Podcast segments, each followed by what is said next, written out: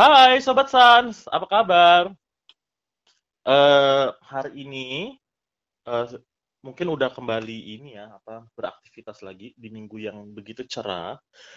Eh udah masuk ke namanya transisi ke new normal. Tapi hari ini tuh kayaknya gue bakal siaran sen eh nggak sendiri sih, cuma si Empi ini hari ini kayaknya nggak datang, nggak siaran. Entah kenapa dia mungkin sibuk. Namun, jangan sedih karena kita kedatangan tamu spesial ya kan. Bukan Sans Radio namanya kalau tidak bisa menghadirkan bintang tamu. You heard it right, bintang tamu dengan inisial L. L. Ayo, siapa dia? Oke, kita langsung panggil aja. Langsung aja ya. LL. Halo.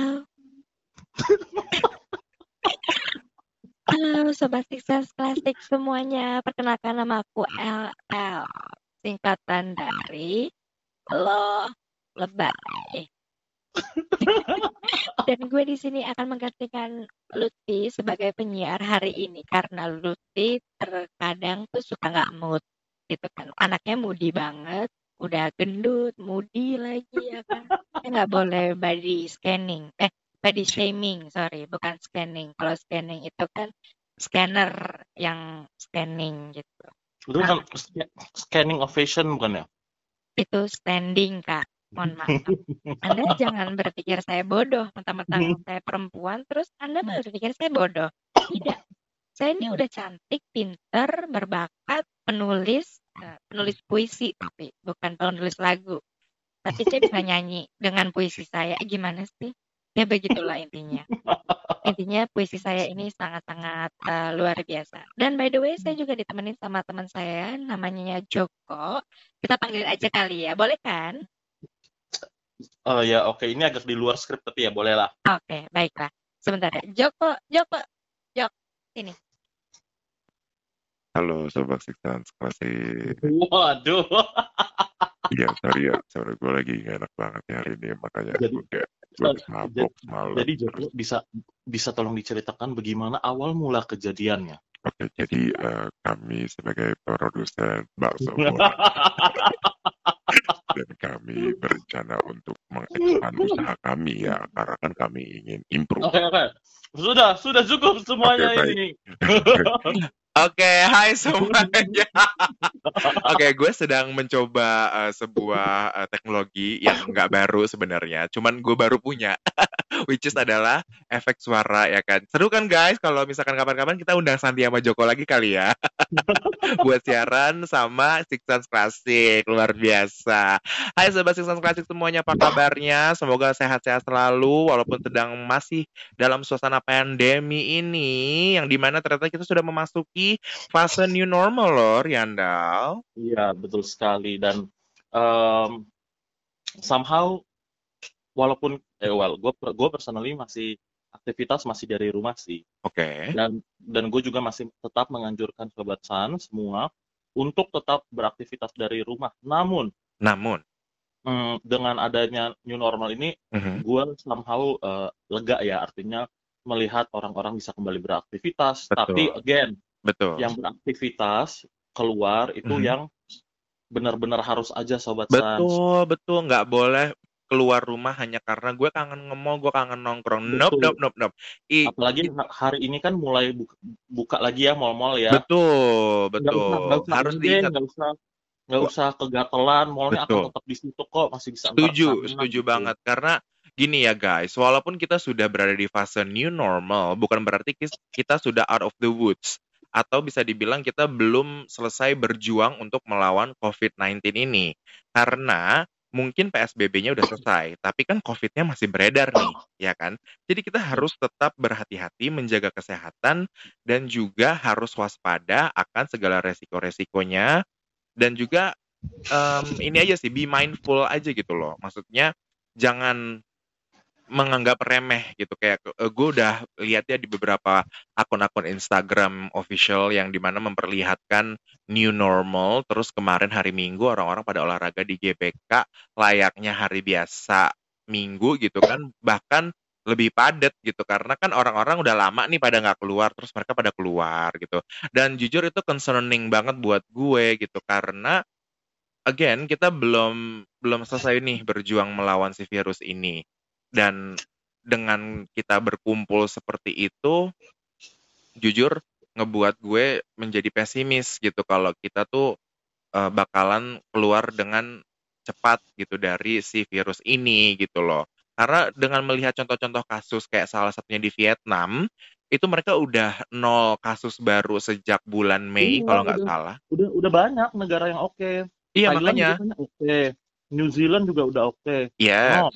Salah satunya yaitu Vietnam, New Zealand apa segala macam dan mereka pun gue yakin juga masih sangat menjaga gitu supaya tidak terjadi kasus baru gitu karena again em, mungkin kasus barunya udah nggak ada tapi virusnya masih ada nih tetap ya kan? Betul. Gimana caranya kita bisa melakukan tindakan preventif yang jauh lebih murah, lebih mudah dan lebih bersahabat untuk effortnya gitu loh maksud gue. Dan dan sebenarnya gini juga sih, Mm-mm. yang menjadi concern dan sebenarnya sobat Sans kayak uh, put in your mind lah. Ya, Uh, what if kalian kena? betul. Kan kita melihat kurvanya lagi naik-naiknya nih. Yep. Gimana kalau amit-amit kalian kena tapi rumah sakit penuh nggak bisa uh, Nah. nanganin kalian, ya kan? Betul. Itu. Sebenarnya intinya gitu. Kalau kalaupun nanti, maksudnya kalau kurvanya udah turun, kalaupun nanti amit-amit kena, Mhm. eh, tapi rumah sakit available itu eh, lebih tenang gitu loh. Arti, artinya bisa ditangani. Kalau ini lagi penuh-penuhnya kan, Iya, makanya dengan dengan kondisi rumah sakit yang kewalahan itu juga membuat jadi less efektif gitu loh untuk eh, tenaga medis untuk menangani kasus-kasus baru iya. jadinya.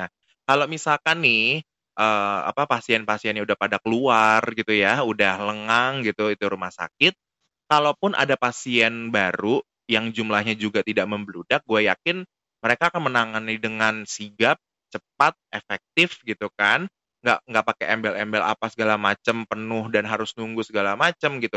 Nah sekarang aja setelah new normal ya Riandal, ini tuh Mhm. perharinya nambah antara 800 sampai 1000 new case. Hello, buat gue yang namanya 100 per hari aja itu udah banyak Riandal. Ya, sekarang Hmm. nambah 800 sampai 1000 orang bahkan per- tertinggi tuh gue lihat kalau nggak salah 1200 something. Itu Nggak, nggak. concerning banget sih dan gue kalau disuruh masuk kantor dengan keadaan seperti ini eh, disuruh udahan gitu WFH-nya nggak akan mau gue mau lokasi gue mobil pribadi kayak tetep gue nggak mau it's too much risk gitu loh untuk gue akhirnya pergi ke kantor dengan keadaan seperti ini gitu loh karena gimana gitu orang-orang di sekitar kita tuh juga nggak bertanggung jawab gitu dan ini sangat-sangat membuat gue jadi jujur pesimis sih untuk saat ini gitu loh kalau lo sendiri Riandal, apakah lo udah apa namanya sudah berani untuk keluar-keluar atau lo masih berpikir kayak it's not necessary for me to go out uh, this time right now gitu? Hmm, ini juga yang gue bilang tadi. Gue kalau sobat sains kepengen, em, maksudnya gue ngerti sih. Gue juga Mhm. eh, sebenarnya tipe orang yang eh, suka keluar rumah gitu ya. Yes, Eh, nge-mall itu gue suka banget. oke. Cuma maksudnya dengan keadaan seperti ini ya ditahan aja dulu. Mau ketemu teman-teman ditahan dulu. Em, apa namanya? Kalaupun memang harus ketemu, lebih bagus jangan di tempat umum. Misalnya Yes, ke, ke rumahnya. ya. Begitu sampai di rumahnya lu mandi dulu kan gitu. Oh, bareng nggak? Sloy. Ya, eh, intinya bersih-bersih lah ya, kalaupun nggak mandi gitu, bersih-bersih, cuci tangan, cuci muka mungkin, atau Ya maksudnya kan kembali lagi sebenarnya untuk eh, keamanan lu juga. Exactly, betul. Gue kalau misalkan memang gue harus main ya gitu ke rumah temen gue, eh, hanya karena gue berpikir daripada gue main di restoran gitu kan atau di kafe nongkrong, gue prefer ini aja sih main di rumah temen karena gue yakin teman-teman yang gue kunjungin adalah orang-orang yang patuh dengan PSBB dan mereka tuh nggak keluar rumah juga gitu. Jadi gue percayalah mereka bersih. Dan pun gue udah nyampe di rumah teman-teman gue, itu tuh gue langsung buka segala baju-baju gue yang memang gue pakai gitu loh. Maksudnya eh, outernya ya kayak misalkan jaketnya. Kalau misalkan gue pakai celana panjang, gue ganti celana pendek kayak gitu kan. Betul. Karena betul, ya. Karena supaya si virusnya tuh juga nggak masuk akhirnya baju-baju outer tadi yang gue bilang gue jemur di luar tuh biar kena matahari gitu kan. Bahkan kalau gue, gue tinggalin ini tolong cuciin ya, gue oh wow. Serius lo. Gila. Lo semacam juragan.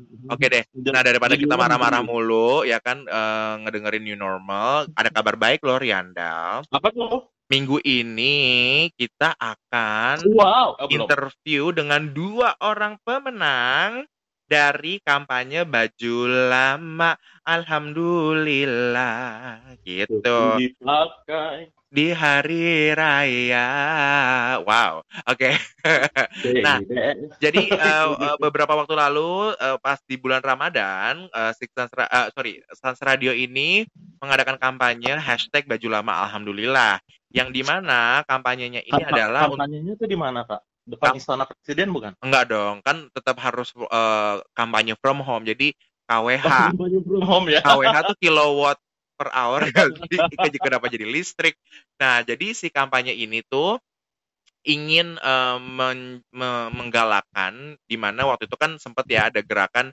di mana orang-orang tuh pada belanja baju cuy zaman-zamannya lagi PSBB Aduh, Dan- nggak ngerti lagi deh gue. Iya makanya nggak ngerti lagi kan, nah makanya kita Six Sense- eh, Sans Radio ini membuat kampanye ini supaya orang-orang tuh sadar bahwa nggak apa-apa juga loh guys kalau lo hari raya pakai baju lama. Apalagi kalau baju lama lo itu lo beli dengan harga puluhan juta ya kan, terus lo pakai cuma setahun sekali. Hello, gue sih bakal gue pakai tiap hari deh sambil mandi gue juga gue pakai gue cuci sekalian. ya puluhan juta cuy gitu kan mahal gila gitu. Nah, makanya nanti kita akan ngobrol dengan dua orang pemenangnya di sesi ngos-ngosan ya kan. Uh, yang Uh-huh. pertama itu namanya ada Devi dan yang kedua ada Ridwan. Jadi ntar kita akan ngobrol sama Devi dulu ya. Iya, tapi gue mau konfirmasi dulu nih, ini benar-benar bintang tamunya ya. Iya, bukan Santi dan Joko. Mohon maaf. Santi dan Joko itu uh, itu adalah personal lainnya dari gue gitu. Uh, ya. Nah, oke deh. Kita mungkin langsung dengerin lagu aja nggak sih, Rianda? Oke, kita mau langsung dengerin lagu kali ini. Mhm. Se- Sebenarnya nggak usah tebak-tebakan ya. Maksudnya, Oke. eh, well, just in case kalau misalnya kalian belum tahu, kalau kalau kalian ngikutin story kita sih udah pasti udah tahu ya, karena lagunya sangat-sangat famous. Betul. But anyway, kita Mhm. akan langsung muterin lagu, eh, empat lagu berturut-turut. Yes. Eh, yang pertama judulnya Toccata in C major yang Mhm. dimainkan oleh Rupsam.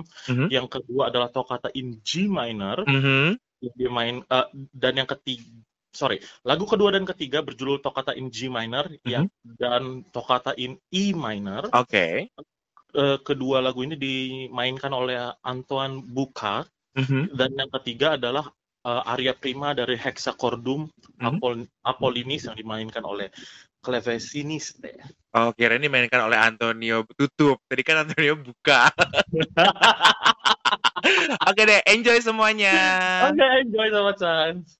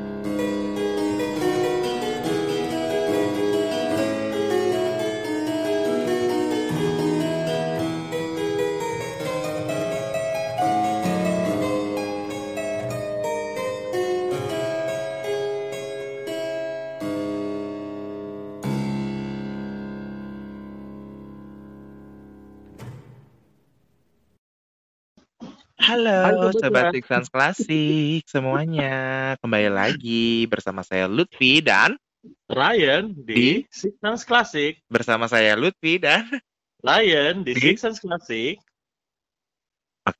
anyway. Bersama saya. Ya, itu tadi empat lagu dari seorang komposer yang kita kenal. Nggak kenal sih, kita Kebetulan- tahu. Kita, Kebetulan temen nongkrong bareng. kita kalau nongkrong di Starbucks Sarinah, Kak, biasanya. Soalnya kan McD Sarinah kan Bukan. lagi renov. Eh, no, no, bukan. Di di McD Sarinah. Hmm, jam 2 pagi. Lantai dua. bukan bukan itu maksudnya. Ah, ah. Gue gue masih inget banget coy yang eh, pas McD Sarinah mau ditutup yang orang rame-rame datang kayak. Ada apa tuh? lo kok ada apa yang maksudnya lagi eh, PSBB ngapain cuy ke sana? Oh, lo mengingat kejadian itu ceritanya. Mm. Ya kalau gue sih udah gue lupain karena kan aku cepet move on. Anyway. Eh, gimana Kalau? Rianto ini tuh bucin guys. Dia tuh prefer satu orang dan selamanya gitu. Iya asik. eh kita kenapa jadi ngomongin Riana kan kita mau ngomongin teman kita. yang udah nggak ada orangnya. Eh masih ada nggak sih? Ada orangnya, masa nggak ada? Enggak, maksudnya masih hidup. Orangnya masa masih hidup? Udah enggak kan? Komposernya? Iye. Ya masa masih hidup sih lu lagi pertanyaannya? Ya kali aja dia kan salah satu ko- eh, komposer kontemporer kayak itu John Rutter. Gue kira dia tuh itu loh 1800-an ternyata masih hidup orangnya juga. Masih hidup. Kemarin Eh, masih main. ah gimana? Iya kemarin masih main. Main ini kan Main piano main lah. piano ya masa main congklak dia kan bukan atlet congklak gimana? Congklak juga nggak dipertandingin anjir. Ya kata siapa kalau di perkampungan di pertandingan cuy buat 17 Agustusan jangan sedih. Biasanya mama ibu-ibu PKK tuh kan berhitungnya cepet non mereka. Oh. Tahu-tahu gitu kan Asian Games 2022. Oh, main Congklak. congklak. Wow, luar biasa. karena karena di Filipina juga ada permainan kayak gitu. Iya, maksudnya memang permainan tradisional itu gue gue rasa tuh layak gitu untuk dipertandingkan karena seru, menghibur ya kan, terus kompetitif juga. Jadi mungkin next time kita bisa bahas lah kenapa jadi olahraga nih kita bahas. Oke, tanpa berlama-lama lagi langsung aja kita reveal siapa sih komposer yang akan kita kuliahin dalam tanda kutip. Eh, di ini lo nggak ada itu ya? Nggak ada drum roll ya? Eh, kayaknya ada deh cuy. Bentar ya. Coba coba cari, coba cari. Cuma menyebutin nama doang repot banget. Bentar, bentar. Bentar. Satu tahun kemudian. Ada tepuk tangan. ya udah nggak usah. Ya udah. Komposer yang kita bahas hari ini, Sobat Sans, bernama Johann Pachelbel. Wow. Baru tepuk tangannya masuk. Gimana sih? Nah. Ngeselin. Telat, telat soalnya, makanya diketawain. By the way, Aha. eh, kan kita muterin empat lagu. Tiga di antaranya adalah toccata ya. Yes. Eh, Mohon maaf nih, Rianda, Anda lagi di pantai apa gimana nih? Kenapa emang? Suaranya kayak ada banyak angin gimana gitu. Oh iya, eh, gua kan ini maksudnya PSBB kan nggak boleh jalan-jalan ke mall. Eh, gua ke pantai dong. Oh, wow. Oke. Kan pantainya sepi juga. Private beach gitu. Oke, kembali ke Johan Pekebel. Oke, jadi Hmm. em, tadi kan kita udah muterin empat lagu, tiga di antaranya adalah toccata. Betul. Gue mau bahas sedikit aja, eh, sangat sebut se- apa very short. Oke. Em, jadi toccata itu diambil dari bahasa Itali yang berarti eh, touch atau sentuhan gitu ya. Oh, gue kira tokata tuh tokata gue bilang apa gitu. Lo kata itu, lo kata apa? Gitu. Oke, oke. Lalu eh, touch ya artinya sentuhan. Oke. Jadi besok besok besok lo bisa bilang itu Mm-mm. kayak apa? Can I tokata you gitu? Iya. Iyo. Terus kata orangnya, "Hah, lu mau ngapain gue? Gimana?" Oke. Hmm. Eh, kok ketawanya sem-sem gitu sih? Biasa aja. Please tokata me gitu kan. Oh. Oke. Oke. Jadi toccata ini merupakan um, piece atau gini, by the way, apa ya bahasa Indonesianya? Eh, ke- soalnya kalau musisi dalam Mhm. bahasa Inggris itu mereka tuh nggak mau nyebutin je- eh, song. Jadi kalau song ini by the way info tambahan aja ya. Oke. Ini ada sedikit eh, melenceng, tapi pengetahuan umum musik buat Oke. Sobat Sans bahwa eh, kalau di bahasa Inggris Aha. itu eh, song adalah lagu yang Populer. kayak vocal music gitu Hmm. vocal music sedangkan Oh. kalau kalau eh, kayak piece Mhm. atau kayak Orkestra. keyboard keyboard works ya atau orkestra atau instrumental lain mereka nggak mau disebut song Tapi peace. iya piece atau ya itu Hmm. keyboard works atau violin work kayak gitu Ya kalau nah di kalau di Indonesia Indonesia karya. apa oh i kari kari ya Karya, bisa juga karya. benar ya ya Heeh. oke oke that's it Memang memang sedikit lebih general jadinya. Cuman eh, itu adalah the closest eh, translation kalau se- sepanjang gue belajar bahasa Inggris sih piece itu adalah karya gitu. Iya oke Mhm. berarti karya karya eh, apa ya keyboard ya untuk em, yang yang dibuat as if ya as if itu Aha. dibuat on the spot dan dia mempunyai uh, ritme yang uh, bebas Mhm.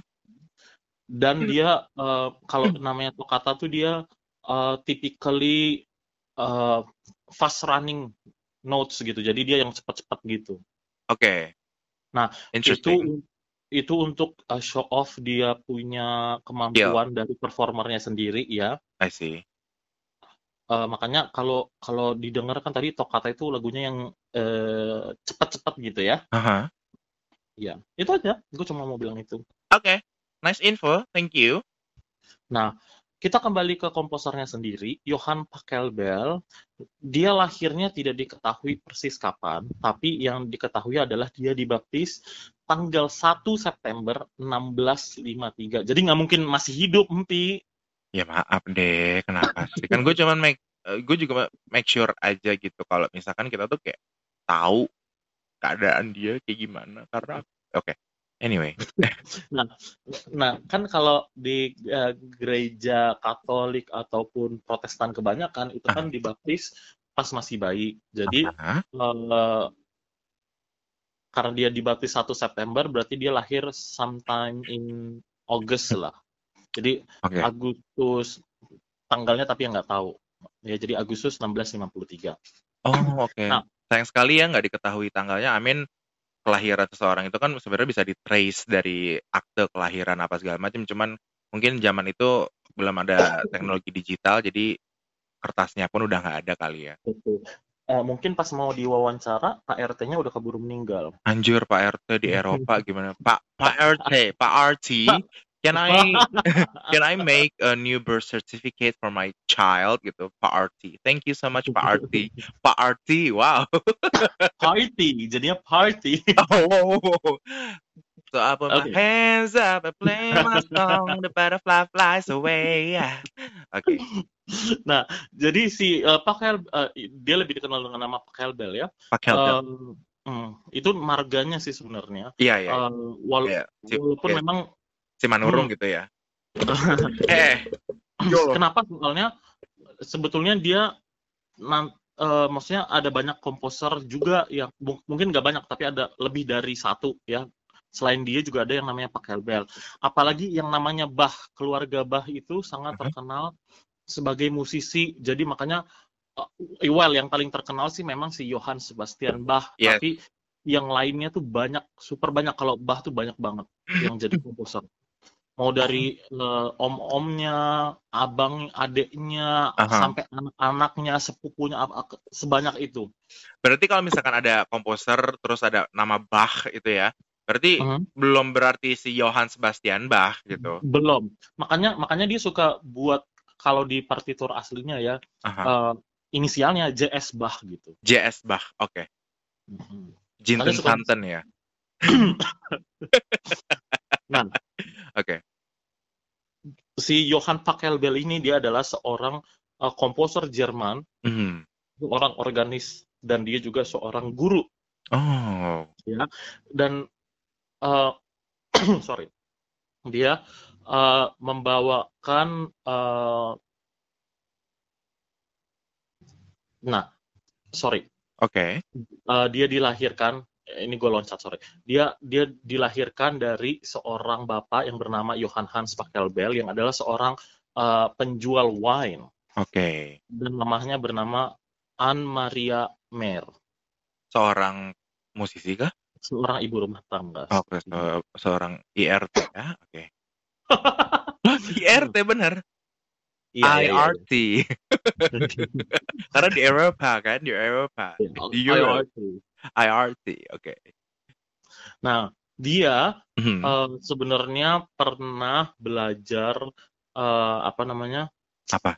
di sekolah gitu, maksudnya sekolah formal. Mhm. Namun kemudian dia eh, bukan drop out sih, lebih tepatnya dia putus sekolah karena masalah finansial. Oh, nggak laku wine-nya mungkin. Ya Iya, ampun. bapaknya jual wine kan? Ya mungkin Iya, iya, wine-nya iya. bangkrut nggak tahu. Oke. Terus? Nah, dan dia ini eh, tapi selain eh, belajar di sekolah, dia juga belajar musik. Dia punya Oh. dua guru yang bernama, yang pertama tuh Heinrich Schwemmer, Oh, di mana banget dia namanya. Hmm. Dia itu mengajarkan Pachelbel tentang fundamental dan prinsip prinsip musik. Hmm, Oke. Sedangkan gurunya satu lagi yang bernama George Kaspar Wecker, Mhm. dia yang mengajarkan Pachelbel eh, composition dan bermain organ. Oh, banyak ya Nah. gurunya ya berarti ya nggak cuma satu. Mm-mm. Oke. Tapi memang kebanyakan gitu sih kalau eh, musisi-musisi itu gurunya pasti lebih dari satu atau bahkan lebih Iya, dari dua. pasti. Karena kan kalau guru itu kan biasanya memang fokus ya gitu kepada satu subjek gitu. Ha, specialized. Jadinya kalau misalkan satu guru ngajarin semua tuh menurut gue itu jadi malah nggak nggak apa namanya nggak nggak hatam gitu per special eh, per satu speciality-nya tuh nggak nggak nggak benar-benar dijamah dengan baik gitu menurut gue. Yes. Hmm. Jadi ini juga sebenarnya informasi untuk sobat Sans ya bahwa Oke. misalnya nih kalau kayak di dunia musik eh, bukan berarti lo tamat musik lo tahu semua tentang musik. I mean Oh. you know everything about music in general kayak basicnya lah. Yes. Tapi eh, ada spesialis-spesialisnya lagi. Sama lah kayak kedokteran misalnya ya. Iya, makanya sama. Jadi misalnya kayak yang paling basicnya adalah uh, uh, makanya kalau kami ambil jurusan musik kan ada majornya, ada piano, Iya. ada vokal, ada violin, ada composition, Yes. ada apa segala macam. Mhm. Nah, nanti misalnya di antara uh, dua orang atau berapa orang ini, Aha. let's say mereka semua ngambil piano, tapi nanti ada spesial sub spesialisnya lagi gitu. Iya, Maksudnya konsentrasinya gitu ya. Hmm, dia nih jagonya eh, di misalnya main yang tipenya seperti apa atau dari era yang mana atau dia tuh eh, jago untuk ngajarin teknik ini misalnya kayak gitu. Oh. Itu sebabnya. Iya, itu sebabnya eh, as much as we want to learn, Aha. maksudnya eh, ya misalnya kalau kayak musisi gitu ya, ah kita kepengen belajar apa. Ini bukan menjadi penghalang, tapi maksudnya the reality is lu nggak bisa uh, master semuanya juga gitu loh. Uh, I mean like obviously gitu karena ya uh, it's bukannya impossible ya. Uh, it's very hard. It's very difficult untuk seseorang menyerap semua um, apa namanya semua knowledge yang ada dalam satu subjek gitu. Ya, Ya. maksudnya ini nggak hanya berlaku di musik ya guys gitu. Ini Iya, juga betul. berlaku untuk semua subjek gitu kayak science pun, social science, political, economy dan segala macem kayak lo butuh satu eh, apa namanya satu special specialty gitu yang di mana lo bener-bener fokus gitu. Nah makanya terkadang nih, oh gue juga pernah baca nih ada artikel yang ngomongin mengenai specialty ini sih. Jadi semakin kita meruncingkan fokus eh, knowledge kita, itu tuh semakin sedikit ternyata eh, hal yang kita ketahui gitu loh Benar. bukan semakin lebar pengetahuannya tapi semakin fokus aja tapi hanya di satu eh, subjek itu gitu loh Tapi mantep banget di situnya. tapi di situ lo udah hatam banget nggak Yes. mungkin kayak susah buat digoyahkan atau bahkan lo mungkin bisa invent a new idea untuk si subjek ini gitu itu Hmm. eh, pro dan kontranya ya gitu oke anyway lanjut Ya dan maksudnya karena itu eh, apa namanya berhubungan dengan ekspektasi gitu ya. Maksudnya Yes. kayak yes oh si ini dia kan udah tamatan musik harusnya begini begini begini. Uh, no not yet Ah. dear Yes, atau juga sebenarnya ekspektasi dari sesama musisi. Nah, Betul, gitu betul. kan. Itu sama aja kayak lu apa ya? Lu penari balet. Aha. Lu kan eh, lu kan penari. Jadi dia expect lu bisa nari balet dan bisa nari Bali. It's two different thing gitu. Yes, exactly. Tapi gini deh, kalau misalnya kita mau Hmm. ngomongin kayak gitu, itu kan em, knowledge-nya ya, sesuatu yang kita pelajari secara textbook gitu kan. Iya. Tapi kalau misalkan kita sudah punya pengalaman yang lebih banyak dibandingkan eh, pengalaman kita, maksudnya pengalaman secara praktek ya, dibandingkan pengalaman textbook, itu akan lebih signifikan nggak untuk skillnya gitu? Maksud gue, kan kita udah belajar nih di sekolah dari SD kelas 1 sampai SMA kelas 3 gitu kan. Let's say Hmm, kita belajar satu subjek which is eh, matematika, let's say gitu. Iya. Tapi Iya. pada saat kita lulus dari SMA, bukan berarti kita jadi ahli matematika toh, gitu Betul. loh. Karena eh, in reality kita hanya belajar basicnya dan fundamentalnya dulu gitu loh. Belum Iya. belajar untuk pengaplikasiannya ke dalam kehidupan nyata. Dan itu hanya bisa didapatkan biasanya sebagian besar itu didapatkan di mana college atau eh, tingkatan mahasiswa gitu loh Iya. di situlah soft skill lo dibentuk gitu. Makanya kenapa em, buat gue pribadi ya, ini opini gue ya, yang namanya kuliah itu penting gitu karena di sini lo ngebangun soft skill lo gitu. Jadi cuma bukan cuman buat eh, ijazah doang gitu. Oke, ijazah itu nilai tambah, cuman the soft skill itself you cannot achieve it without the college gitu loh. Mhm. Gitu. Next. Dan maksudnya eh, apa ya? eh, mungkin kalau ini bukan cuma di bidang musik ya, maksudnya di Aha. bidang lain juga. Iya. eh, kalau kita mau ngomong, ya kan pasti kan oh, eh, banyak orang yang bilang kayak, oh kita harus belajar sebanyak-banyaknya. Iya bisa aja sih, Mhm. tapi itu pun eh, sebatas level knowledge gitu, mungkin secara teori. Yes. But when it comes to misalnya kayak musik itu kan eh, benar-benar menghi- menciptakan, menghidupkan karya itu Betul. kan sesuatu yang praktikal.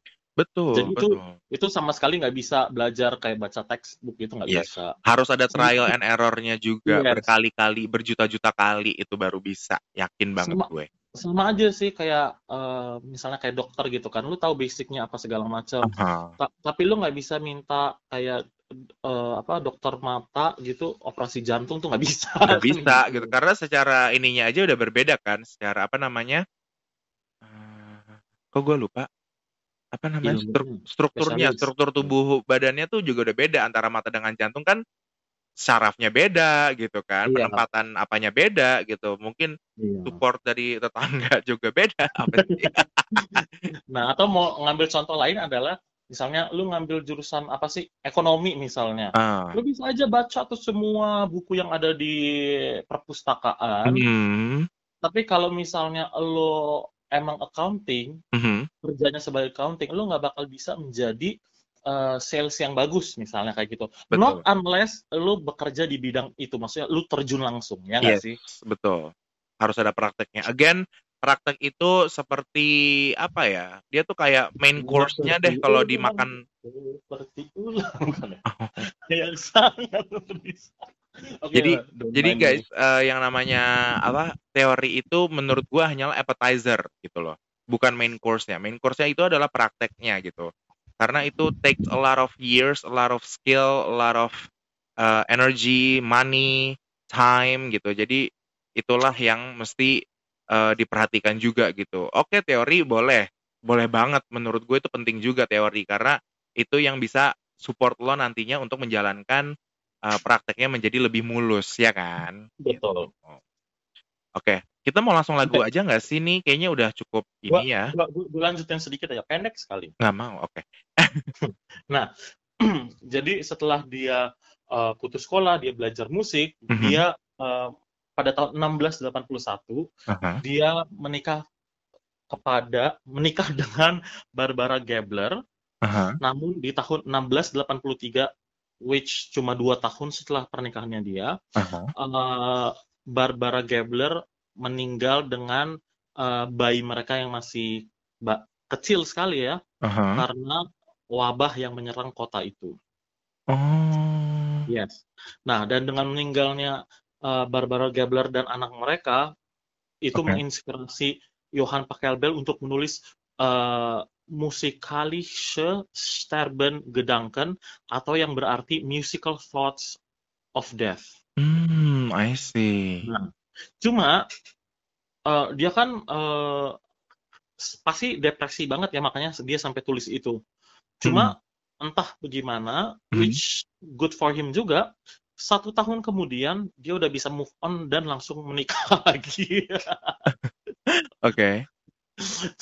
dia menikah dengan istri keduanya yang bernama Judith Dromer Aha. dan dia punya tujuh anak. Wow ya kan. Wow, bisa Tujuh bikin grup bola tuh.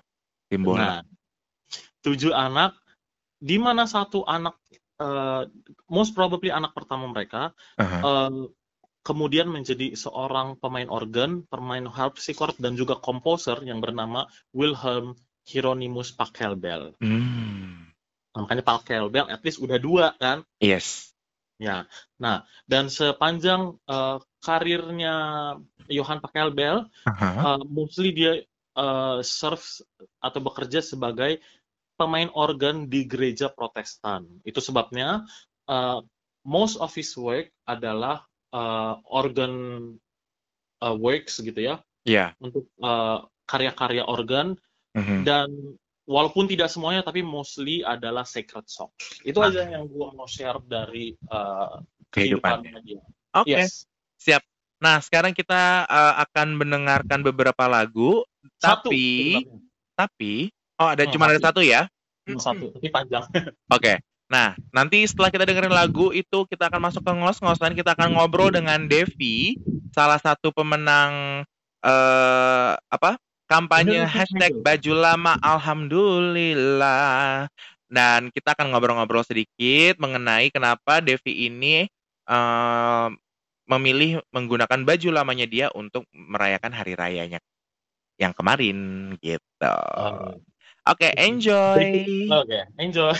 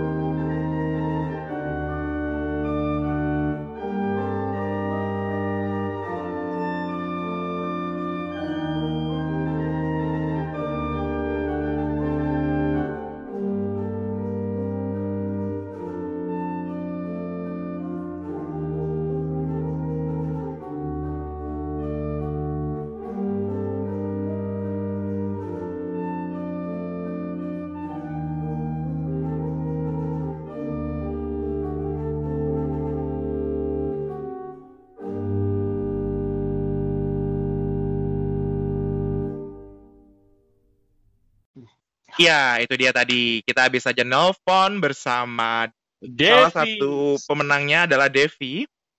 Pemenang, Devi. eh, sorry, pemenang dari kampanye hashtag baju ba eh baju lama alhamdulillah baby gitu tadi kita ngobrolnya cuma berdua doang sama Devi Hmm. ya kan nggak bisa ngobrol bertiga sama Riandal karena ada kesalahan teknis Bukan. apa Aku memang pemalu kalau sama Eh, orang baru. kamu jangan so cantik kamu laki-laki kamu harusnya so ganteng gitu. Siapa anjir? ya lu so cantik bilang Loh, aku kan justru gue pemalu. Loh. Itu kenyataannya kalau mau so, kalau mau so ganteng bilangnya gini aduh sorry gue tadi nggak ikutan eh, ngobrol sama pemenangnya soalnya gue kayak nggak enak gitu deh nah itu so ganteng kalau pemalu so cantik Apa sih? oke anyway kita langsung aja deh dengerin lagu selanjutnya ya Riandal. Oke, ada berapa lagu? Lagu berikut eh, kita akan muterin eh, dua lagu berturut-turut. oke. Mau ngasih Ya. tahu judulnya nanti aja kali ya biar penasaran. Oke, ya udah. Enjoy. Enjoy. Hai Sobat Sukses Klasik, balik lagi di ngos-ngosan sekarang di segmen kedua ini yang sangat spesial karena kita akan ngobrol, ngobrol dengan salah satu pemenang dari kampanye hashtag baju lama Alhamdulillah. Nah, sebelum kita ngobrol sama pemenangnya yang sudah eh, apa namanya ada di sini nih sama aku pastinya ya kan. Nah, sekarang eh apa namanya? Kita sapa dulu kali ya, kita kenal sedikit. Halo Devi. Halo. Hai, selamat datang di Six Sense Classic. Yeay, ini pertama kalinya kita kedatangan eh, tamu loh di Six Sense Classic nih. Jadi Devi adalah tamu pertama kita. Ih, luar biasa. Asik. Asik. Terima Oke. kasih loh. Ih, sama-sama. Nah, eh, sebelumnya aku mau ngucapin selamat ya udah menjadi salah satu pemenang dari Ya, kampanye asik. kita.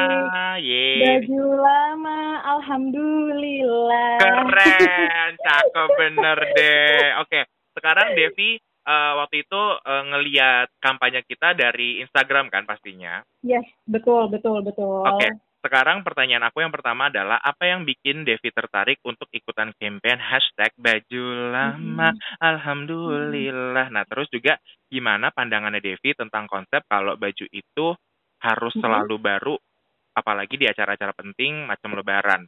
Setuju apa Mhm. enggak? Silakan. Hmm, oke.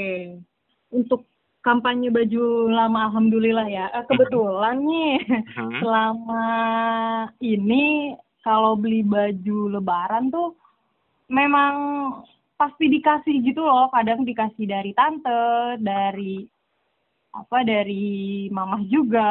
Oh, oke. Jadi nggak pernah Dari, secara eh, secara Mhm. sengaja membeli sendiri gitu ya? hmm, enggak. Justru Oh. kalau mau beli baju lebaran tuh malah belinya misal lebaran nanti bulan Mei. Aha. Belinya dari bulan Februari gitu. Oh, I Jadi see. nggak pernah dipakai. Oh, oke. Berarti udah disimpan tuh sampai nantinya Udah. akan dipakai. I see, I see. Oke. Iya, itu terakhir tahun 2016 2017 tuh itu saat-saat kuliah juga kan. 2016 Oh. masih kuliah. Oke. Belum eh, kerja tapi masih serabutan juga sih maksudnya Aha. ya freelance sambil kuliah juga karena waktu itu masih nyusun tugas akhir kan Yes, yes, 2016. Yes, yes. Terus itu pertama kali beli karena waktu itu di Blok M. Oh, oke. Pas banget gajian dari Ih. freelance. Keren banget sih. Udah Ah, gajian ah. pertama tuh pasti ya. Iya, alham- alhamdulillah, Alhamdulillah ya. banget. Heeh, Meskipun cuma ya dulu digaji sebulan tuh cuma 350 jadi sosmed admin. Oh my god. Serius tiga ratus ribu? Ah, tapi nggak apa-apa. It's okay. Aku dulu pertama kali kerja itu magang dan nggak dibayar sama sekali dan ke kantornya di Pejambon. Aku rumah di Ciputat. Ya Allah. Allahu Sumpah, itu nggak dikasih apa-apa. Paling cuman kayak misalkan mereka habis dinas luar kota dibawain oleh-oleh. Udah gitu doang. Nggak ada tuh Wow. kayak uang ongkos apa segala macam nggak ada. Padahal aku eh, magangnya di ini loh di Kementerian Luar Negeri. Gila nggak? Serius Kementerian Ada. Luar Negeri. Nah, terus Kok yang ya? nyeseknya adalah setelah aku cabut gitu kan, setahun kemudian anak-anak baru pada magang mereka dibayar dong. Wah, wah. Kesel banget. Betul ya, tapi ada okay. ada value-nya lah ya. Pasti itu ada value-nya banget. Aku di situ belajar bahwa bisa ternyata aku bekerja di lingkungan yang sangat formal dan aku juga bisa bekerja di lingkungan yang tidak formal. Jadi, yay. Hmm. Oke, Yeay. lanjut lanjut. Eh, terus Hmm. em, ada nggak sih kira-kira pakaian atau aksesoris terlama nih yang masih kamu pakai sampai sekarang dan kira-kira udah berapa lama tuh? Aksesoris ya, hmm, sebentar mikir. Eh, aksesoris mungkin kalau buat perempuan berhijab kayaknya apa ya namanya jatuhnya? Pin kalau enggak apa sih yang buat di Bros. hidung itu loh. Bros gitu ya? Bros gitu. Nah, itu nyokap suka simpen Oh, itu. oke. I see, I see. Simpen di dia. Terus apalagi ya? Terus punya ini nggak bros eh, yang favorit gitu, yang sering banget dipakai karena dia bisa cocok gitu dengan semua jenis baju gitu. Oh, bros di nyokap sih itu ada satu itu Oh. dari tahun 2010 itu Wow. hadiah dari tante di Palembang jadi Wow. waktu 2000 iya Oke. terakhir ke Palembang tuh 2009 kan nah Aha. 2010 tante dari Palembang ke Jakarta terus Aha. bawa gitu kan bawa bawa beberapa bros juga terus dikasih ke nyokap dikasih seru ke Ih, seru banget parah. gue juga iya 2010 Ih, sam- gila. masih Itu udah- ada udah- sekarang Udah 10 tahunan ya berarti. udah udah Wow, amazing. Karena eh, berarti Mm-mm. walaupun udah lama tuh value-nya nggak berkurang ya gitu. Karena enggak kita enggak. bisa menjaganya dengan baik gitu kan. So, kita nggak perlu beli sesuatu yang baru untuk bisa kelihatan fresh ya kan dan bisa kelihatan kece gitu. Oke, Iya, yang betul. yang di mana merupakan eh, suatu tujuan dari kampanye ini gitu bahwa baju lama ya alhamdulillah gitu kan untuk dipakai di hari raya. di Sedangkan hari raya kalau baju baru alhamdulillah dipakai di alam barzah karena belanjanya Alhamdulillah. pas lagi Iya, corona benar, gitu benar, kan. Ya iya, gitu. iya. Itu itu Gue sangat-sangat juga concerning sih memang cuman ya kita tidak bisa mengontrol aksi seseorang toh kita hanya bisa you know mengingatkan aja. Oke. Iya, Uh, uh, next pertanyaannya apa yang biasanya kamu lakukan sama pakaian lama-lamanya? Jadi misalkan Um, apakah kamu sumbangkan atau kamu tetap mix and match, kamu cari yang pasangan barunya atau gimana? Terserah coba ceritain sedikit. Oke, eh, karena tipikal satu keluarga termasuk ayah suka banget nyimpen baju lama, celana jeans lama pun dari tahun 99 apa tahun 2000 itu Wah. masih bujang kali ya. Aha. Itu tuh ditemuin Oh selama beberapa tahun terakhir dan itu gue yang pakai. God. Ada kok di feed Instagram Ih, keren banget, parah. baju vest gitu, vest, rajut, Hahaha. eh, U- US bendera USA. Ih, keren banget. Itu ada di feed Instagram beneran. Ih, tapi tapi emang ya gitu. Gue gue juga ini sih jujur punya beberapa baju-baju bahkan gue kalau gue dari nyokap ya karena kan nyokap nih gayanya cukup tomboy jadi pakainya kemeja Oh, jeans gitu iya, ya kan. iya, iya. Jadi itu tuh bisa diturunin ke gue. Nyokap tuh punya satu kemeja yang gue suka banget karena warnanya apa? Warnanya itu adalah salmon peach gitu, ya kan? Itu kan netral Oh, ya, bisa dipakai cewek, bisa dipakai cowok. Pas gue pakai Iya. tuh, aduh bagus banget, jatuhnya juga bagus. Apalagi kan gue ditambah eh, ini ya eh, apa namanya plus size eh, person Mhm. gitu ya, yang di mana Oh, kadang iya. agak sulit mencari baju gitu kan yang cocok. Iya, Nah, iya, pas gue bener. pakai baju itu, oh my god, itu bisa gue pakai pakai celana apa aja, cocok buat casual ataupun formal gitu kan. Makanya gue suka banget pas gue pakai kemeja itu dan bahkan lebaran pun nih, lebaran kedua ketiga gue pakai itu kemeja padahal itu umurnya mungkin lebih tua dari gue kali ya. Ya Jujur. coba serius. Serius Ya. makanya. Eh, ketahuan gak sih maksudnya dari kita nih yang pakai Aha. orang akan nyaru kalau nggak bener-bener jeli ngelihat dari warna sama modelan bajunya ya nggak sih? Nah, itu yang gue Itu. amaze-nya adalah modelnya tuh nggak ketinggalan zaman yang pertama. Terus yang Ah, kedua, warnanya tuh juga nggak kelihatan dekil. Makanya gue amazed banget Wow. sama tuh baju. Anjir, nih baju udah dicuci berkali-kali, dipakai berkali-kali. Tetep aja kece, ya kan? Berarti iya bener-bener. bener. berarti kalau misalkan kita beli Setuju. baju, kita harus memperhatikan itu juga kali mungkin dari kualitas Iya. bahan gitu Iya kan. betul. Dari modelnya betul. apakah bisa Betul. mengikuti zaman apa segala macam. Karena kalau misalnya kita beli baju yang modelnya let's say cuma bertahan tiga bulan, percaya deh pasti kita akan beli baju baru lagi tiga bulan kemudian. Ya kan? Iya, yang, iya. yang ada menu-menuhin bener. lemari lagi gitu. Iya. Oke.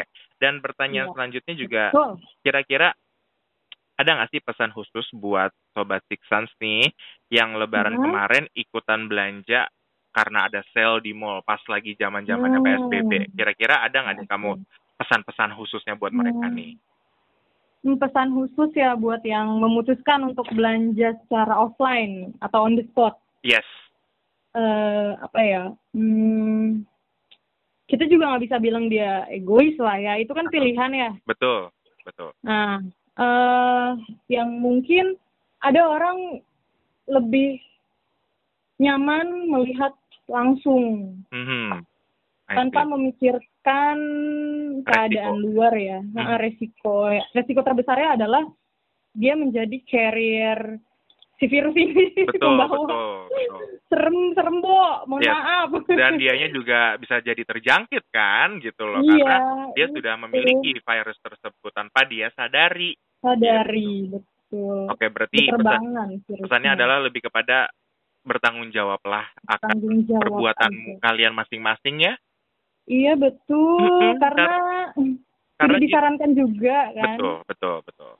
Pemerintah juga sudah berusaha semaksimal mungkin gitu kan untuk memberikan eh, apa namanya wejangan ke masyarakatnya tolong jangan Yes, keluar rumah berbahaya. Iya, tetap aja masih ada aja ditambah ya kan nakal nakal. Banget. Tapi untungnya kamu masih WFH kan Devi masih masih WFA ini juga masih WFA kok. Good good good. Aku juga masih WFH makanya aku sekarang sama Rianda ini masih apa namanya siaran dari rumah. Jadi kita aman gitu. Pengennya sih siaran live di studio gitu kan. Tapi kita tetap harus melaksanakan taping ini demi keamanan dan kenyamanan dan kesehatan bersama juga gitu. Karena terlalu beresiko juga sih kalau misalkan harus naik kendaraan umum gitu kan. Apalagi kita siarannya hari Senin hari kerja pasti penuh deh tuh yang namanya kendaraan umum gitu Oke deh, Yes, buat Devi terima kasih umum. banyak atas waktunya dan sekali lagi selamat Iya, telah memenangkan ini. Yeay, selamat. Senang senang yeay. pastinya dong. Nanti kamu akan dihubungin Dita ya untuk eh, kelanjutan-kelanjutannya gitu ya. oh siap siap Oke, ini sebelahnya udah bisa langsung Ada Ditanya. ada Coba mana Ditanya? coba ibu ibu assalamualaikum pak Waalaikumsalam. Eh, Dita, Iya. gila kamu. Kebetulan dia lagi ke rumah, jadi gue juga bingung nih. Oh alah. Astaga, ya udah ya udah kalian enjoy ya waktu bersamanya. Yeah. Oke, sekali lagi Iya, terima kasih buat. Devi. Semangat WFH-nya. See you. semangat juga Thank Thank you. you. Bye-bye. bye Lobet,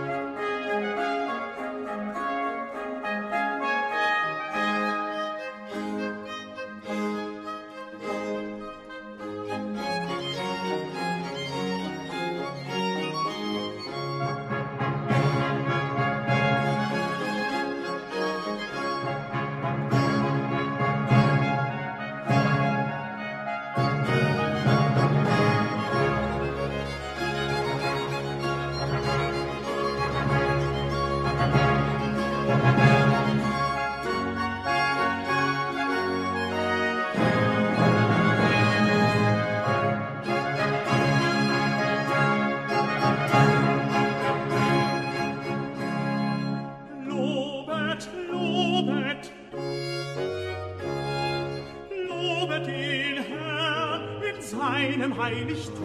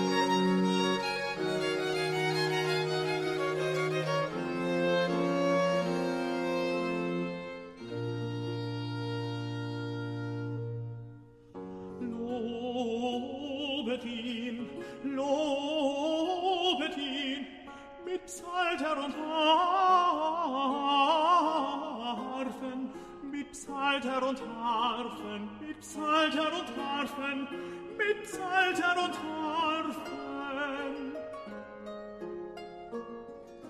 Lobet, lobet, lobet ihn mit Psalter und Harfen. Lobet, lobet, lobet ihn mit Psalter und Harfen. lobet ihn mit Psalter und Harfen und Harfen.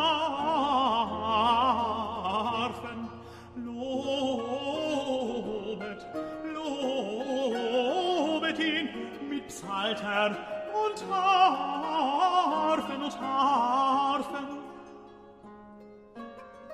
Lobet ihn mit Psalter und Harfen mit Harfen lobet, lobet ihn mit Psalter und Harfen und Harfen. Lobet.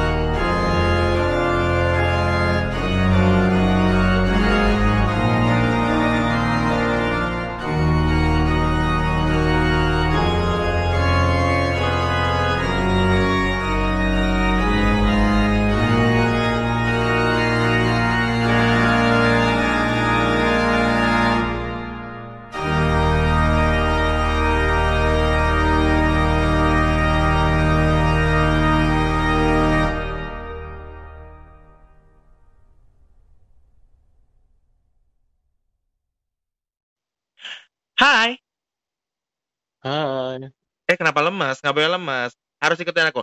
Hai. Hai. Nama saya. Nama. Kampung dasar ya. Oke. Tadi kita baru saja mendengarkan dua buah lagu dari Paco- eh, karya dari Paco Bell. Bukan bukan Nah, bukan dua lagu ya, tapi dua karya. Karena kan again piece bukan song, oke? Jadi kita harus menyebutnya karya. Oke, oke mulai sekarang kita harus membiasakan Dendal untuk membedakan mana karya dan mana lagu. Betul sekali. Iya kan? Ah, eh, baru saja kita mendengarkan dua buah karya dari Pachelbel. Cie, Jadi formal, jadi kaku. Kayak kerabat. Para hadirin yang terhormat. Baru saja kita mendengarkan dua buah karya yang diciptakan oleh Pachelbel dan WR Suprat. Loh, kok WR Supratman? Semacam Indonesia Raya apa gimana gini? Oke. eh, kira-kira tadi dua karya dari Pachelbel itu apa sih judulnya dan siapa Ya. yang memainkannya? Yang pertama berjudul Chacon in F minor Eh, Yang gue tahu tuh, Shadcon. eh, eh, yang dimainkan oleh Holger Gehring dan yang Oke. kedua adalah Chacon in D minor yang dimainkan oleh Simon Stella. Hmm. Gue Oh, lupa pernah dengerin Shakon yang mana karena Shakon nggak cuma satu kan. Betul. Ah, Selain dua itu ada ada ada, ada lagi nggak tapi? Ada. Ya kan? Nah, gue Ah, pernah dengerin salah satu Belum lagi Shakon. dari komposer yang lain lagi juga ada. Exactly. Gue pernah dengerin satu lagu namanya Shakon dan gue suka banget itu jadi lagu bobo gue. Itu piano. Tapi kayaknya bukan dua lagu yang tadi kita dengerin sih karena gue tidak mengenal dua lagu tadi. Anyway, kita akan melanjutkan pembahasan mengenai eh, Bapak Johann Pachelbel. Oke. Jadi kalau kita ngomongin eh, musiknya Pak Helbel, Mhm. dia itu sebetulnya mempunyai lebih dari 500 karya. Apa? Oke. Mhm. Nah, cuma em, memang entah entah bagaimana, pokoknya memang eh, je- rekam jejaknya dia ini Aha. kurang kurang jelas gitu ya maksudnya Em, informasinya eh, bisa dibilang termasuk sedikit Oke. dibanding dengan komposer-komposer lainnya mungkin juga karena dia termasuk yang eh, komposer yang udah cukup lama lah ya maksudnya Aha. awal-awal banget dia kan di bukan early barok juga sih dia udah masuk middle barok but ya still.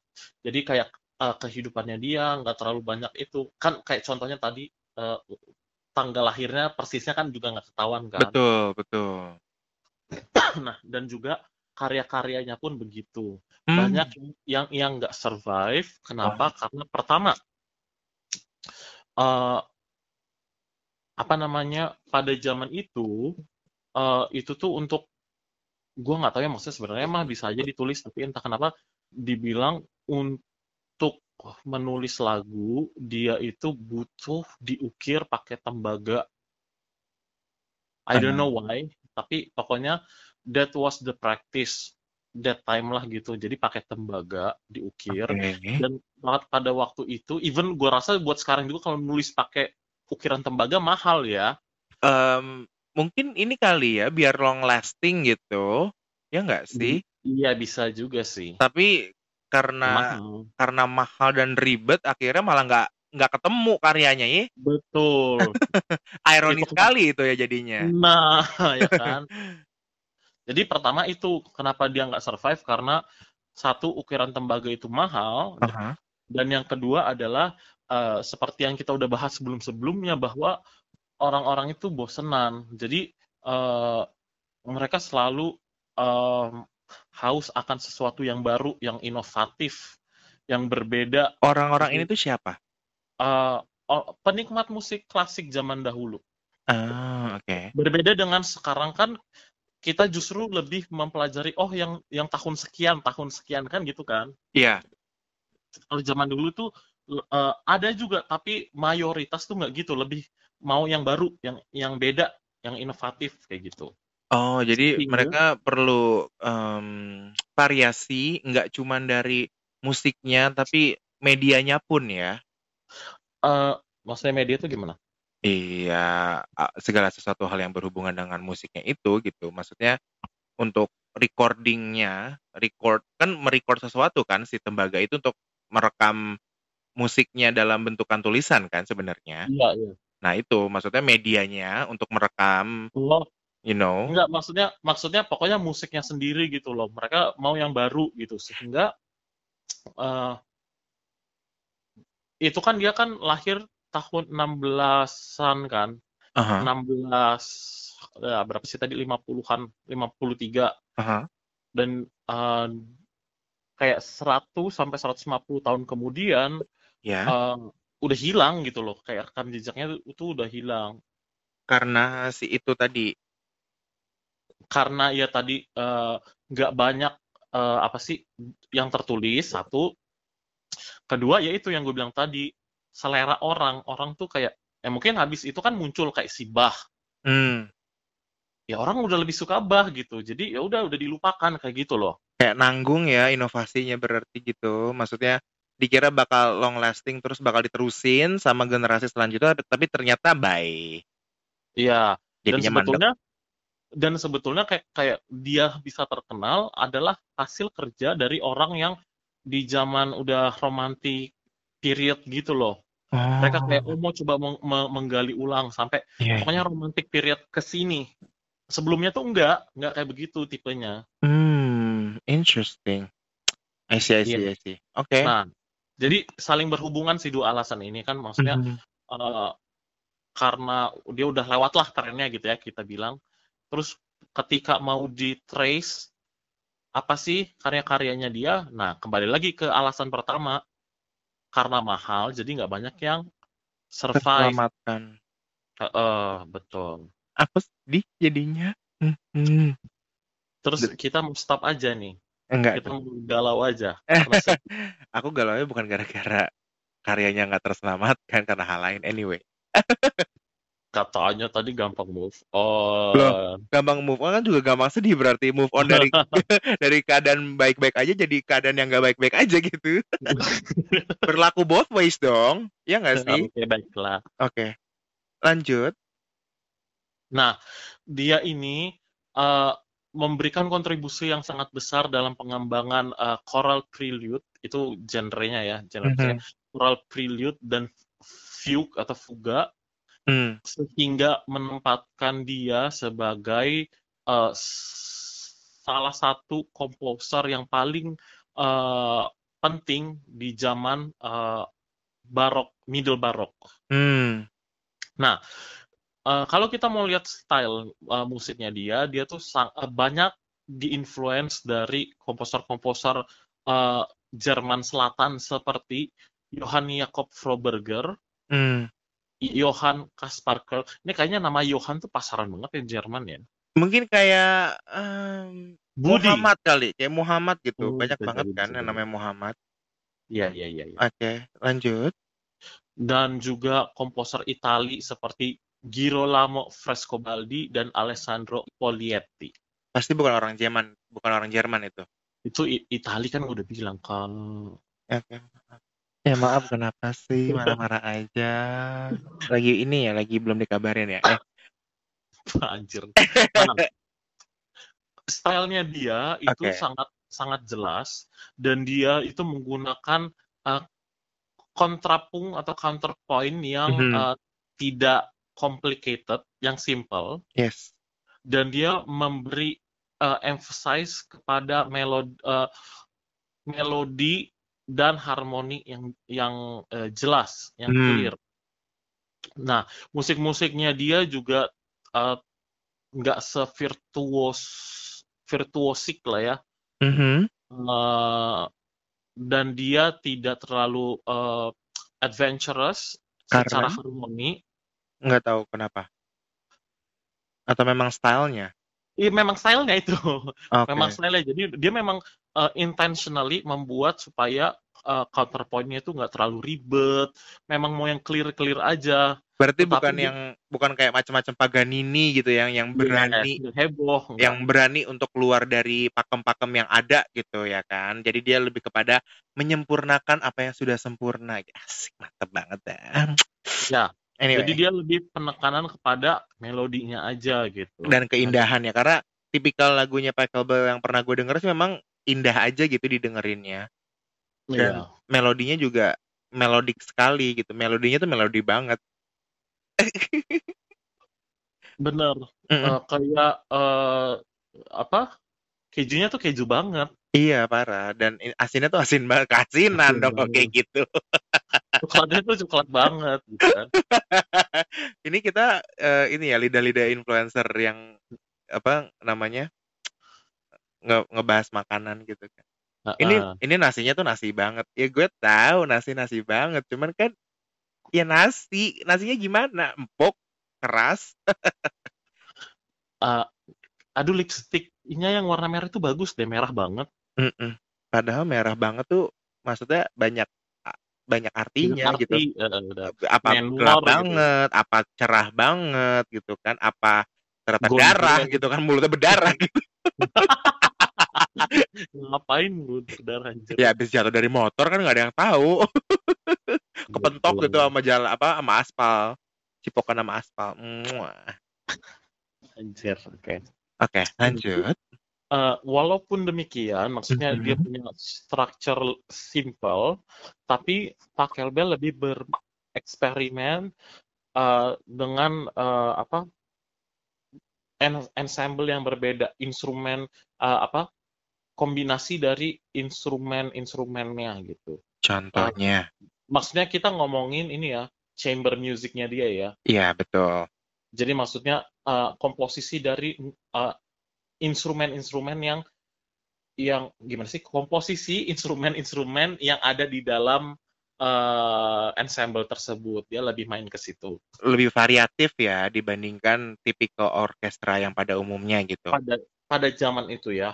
Oke, yang biasanya mungkin piano viola, piano violin gitu kan. Dia eh, mungkin piano harpa, piano harpsichord maybe. Ih, harpsichord keren gak tuh? Nah, Tapi lupa nah, kemarin. hmm, makanya Oke oke. Eh, terus Hmm. bisa kasih contoh nggak sih Riandel kira-kira eh, komposisinya tuh variatifnya seperti apa? Coba kasih tahu. Nah, eh, ini gue tambahin tambahin lagi ya sedikit. Mm-mm. Dia juga eh, terkenal dengan eh, keunikannya dan inovatif Mhm. karena dia tuh ini eh, lumayan menjawab sedikit juga sih. Oke. Em, dia karena dia mencoba apa ya Mengerti. cara Oke. cara baru untuk memberikan eh, apa sih embellishment gitu loh. Embellishment tuh ya embel-embelnya lah gitu ya Oke oke. supaya eh, tune atau apa sih eh, mel melodinya tuh lebih lebih hidup gitu. Hmm. Nah, kalau di zaman barok itu kan eh, banyak embellishment embellishment ya, ngerti nggak Mhm. sih? Embellishment tuh kayak penambahan gitu loh. Iya, jadi Yang kayak ngebuat lebay gitu.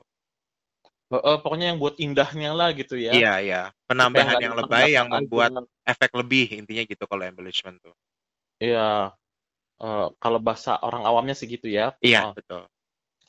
Eh, apa namanya? Apa tuh? Yang sebetulnya pada zaman zaman zaman sebelumnya Mhm. itu tuh eh, embellishment tuh nggak ditulis gitu. Hmm. Nah, jadi kayak Oh nih nih. musisi-musisi Kalau menurut Google, embellish itu adalah eh, membuat sesuatu menjadi lebih menarik gitu dalam menambah eh, dengan menambahkan di detailsnya atau di feature-nya gitu. Hmm. Exactly ya. Nggak jauh beda sih sebenarnya, tapi ya udahlah. Lanjut. Nah, jadi maksudnya dia eh, memberikan memberikan itu, memberikan cara baru dalam embellishment embellishment itu. Embellishment itu contohnya apa sih? Yang kayak ngasih trill, ya kan? Mhm. Eh, gue contohin dulu deh dikit, nih ya. Selagi gue di rumah. Ih, gila nih pasti ini eh, em, eh, apa namanya pasti pianis kita ingin beraksi nih gue yakin nih. Apa sih biasa aja cuy? Nggak contoh-contoh doang. Jadi misalnya kan eh, kalau misalnya nih kalau plain ya datar-datar doang nggak ada embellishment. Misalnya Oke. dia notnya tuh gini. Nah, contoh pertama embellishment adalah trill. Misalnya jadi Oh, gitu. oke oke oke oke. Iya iya iya paham paham paham. Nah, ada juga embellishment lain namanya more dance. Mhm. More dance itu misalnya kalau kalau tanpa more dance, misalnya notnya cuma gini doang. Nah, tam- kalau more dikasih more dance jadi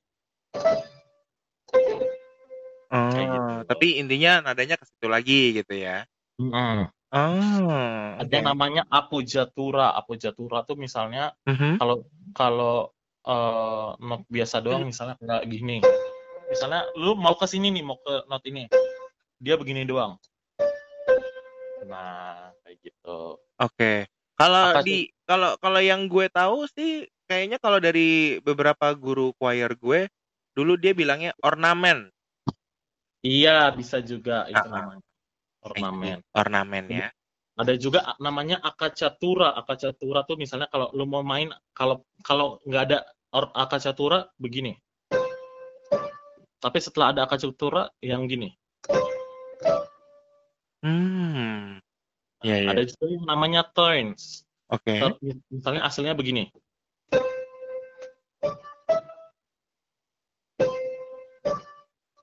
Setelah dikasih turns jadi Mhm. Ih gila. Ini virtuoso banget nih pemain piano kita nih. enggak sih sebenarnya itu juga agak Ya tapi intinya kita dapat kok gambarannya bahwa memang si embellishment embellishment itu yang membuat unik dari dan membuat karakternya si eh, Pachelbel ini gitu loh. Iya. Karena kan ya tadi sudah dibahas bahwa dia ini bukan tipikal seorang komposer yang virtuoso yang uh out of the box kayak Paganini gitu kan men-challenge semua eh, peraturan yang ada dan dia membuat peraturan baru dan standar baru tapi kalau Pachelbel lebih kepada ah udah bagus kok gue tambahin aja deh nih ornamen-ornamen biar tambah cantik ih Iya. jangan so cantik deh Pachelbel kamu laki. Nah, dan memang kalau kalau ini secara garis besar ya makin ke sini ya dari dari medieval, renaissance, barok, klasikal, romantik sampai ke sini kontemporari itu Ah. makin ke sini itu memang eh, makin apa dari structure makin makin tebel, makin rame, makin ribet. oke Eh, misalnya kalau kayak kita ngomong eh, apa ya eh, ensemble, mau itu vocal ensemble atau instrumental ensemble, orkestra gitu, pasti komposisinya makin besar, makin banyak eh, alat musiknya kayak gitu-gitu. Mhm. Suara juga makin gede. Kayak di vokal juga kan vocal treatmentnya tuh beda. Kalau lu nyanyi lagu-lagu Renaissance, barok, beda dengan yang di romantik misalnya kayak gitu. I see I see, I see. luar biasa jadi Mhm. artinya gini, maksudnya eh, ini juga apa ya sebagai edukasi kepada eh, sobat sans bahwa eh, ya bisa-bisa aja sih kalau kita punya preference. Oh kayaknya gue lebih suka yang begini-begini. But then nggak bisa dibandingin. Oh kayaknya eh gue lebih suka. Eh maksudnya kayaknya lebih bagus, lebih bagus eh, di zaman romantik ya atau misalnya dia eh, tunjuk spesifik komposer misalnya oh gue lebih suka eh, misalnya Rachmaninoff daripada si Pachelbel ini atau daripada Bach gara-gara kalau si Ra- Pa- eh, Rachmaninoff nih menggunakan eh, begini begini begini sedangkan kalau di Bach tuh atau Pachelbel ini ah kayaknya simple banget kayaknya gampang banget but that was the style that time gitu loh Yes, yes, yes. Paham, paham, paham. Karena Pachelbel, again, se- yang ngebuat seorang komposer unik adalah karakternya masing-masing sih. Gitu. betul Jadi, dan juga sebetulnya aha. inline dengan inline dengan eh, karya seni yang lain gitu. Maksudnya memang kalau kita lihat eh, seperti eh, apa sih paintings, sculpture gitu Mhm. eh, pada zaman itu juga beda dengan paintings atau eh, apa bentuk karya seni di zaman-zaman yang eh, belakangan. Kan Hmm. beda juga Hmm. kayak gitu. Oke, itu aja sih yang mau kita bahas hari ini. Luar biasa. Oke, terima kasih Rianda atas eh, materinya yang cukup menarik dari Pachelbel sendiri. Em, eh, sebelum kita masuk ke lagu, gue Oh, ada mau ngasih sebuah informasi.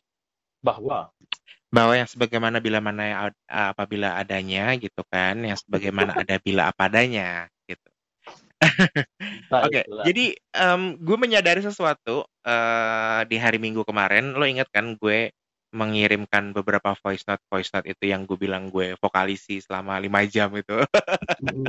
Luar biasa lo ya. itu luar biasa loh. Udah bisa jadi Gila, dua sesi dua Uh. sesi tuh. parah. Itu eh, apa baru sama- vokalisi sama- loh. cuma vokalisi doang. Iya, vokalisnya doang. Tampilnya enggak. capek, udah capek. Nah, gue baru teringat sesuatu kenapa gue bisa mengachieve suara se-fit kemarin. Tahu nggak gara-gara apa? Kenapa? Gue baru ingat kalau gue abis minum yang namanya larutan penyegar. Cap kaki Enggak. lima. Eh, yang kemarin gue minum larutan cap badak, bukan yang cap kaki tiga. Eh, nggak di endorse. Eh ya, eh ya nggak apa-apa sih, kan kita cuma ngasih tahu aja gitu. Ini bukan mengendorse ya, ini bukan mengendorse guys.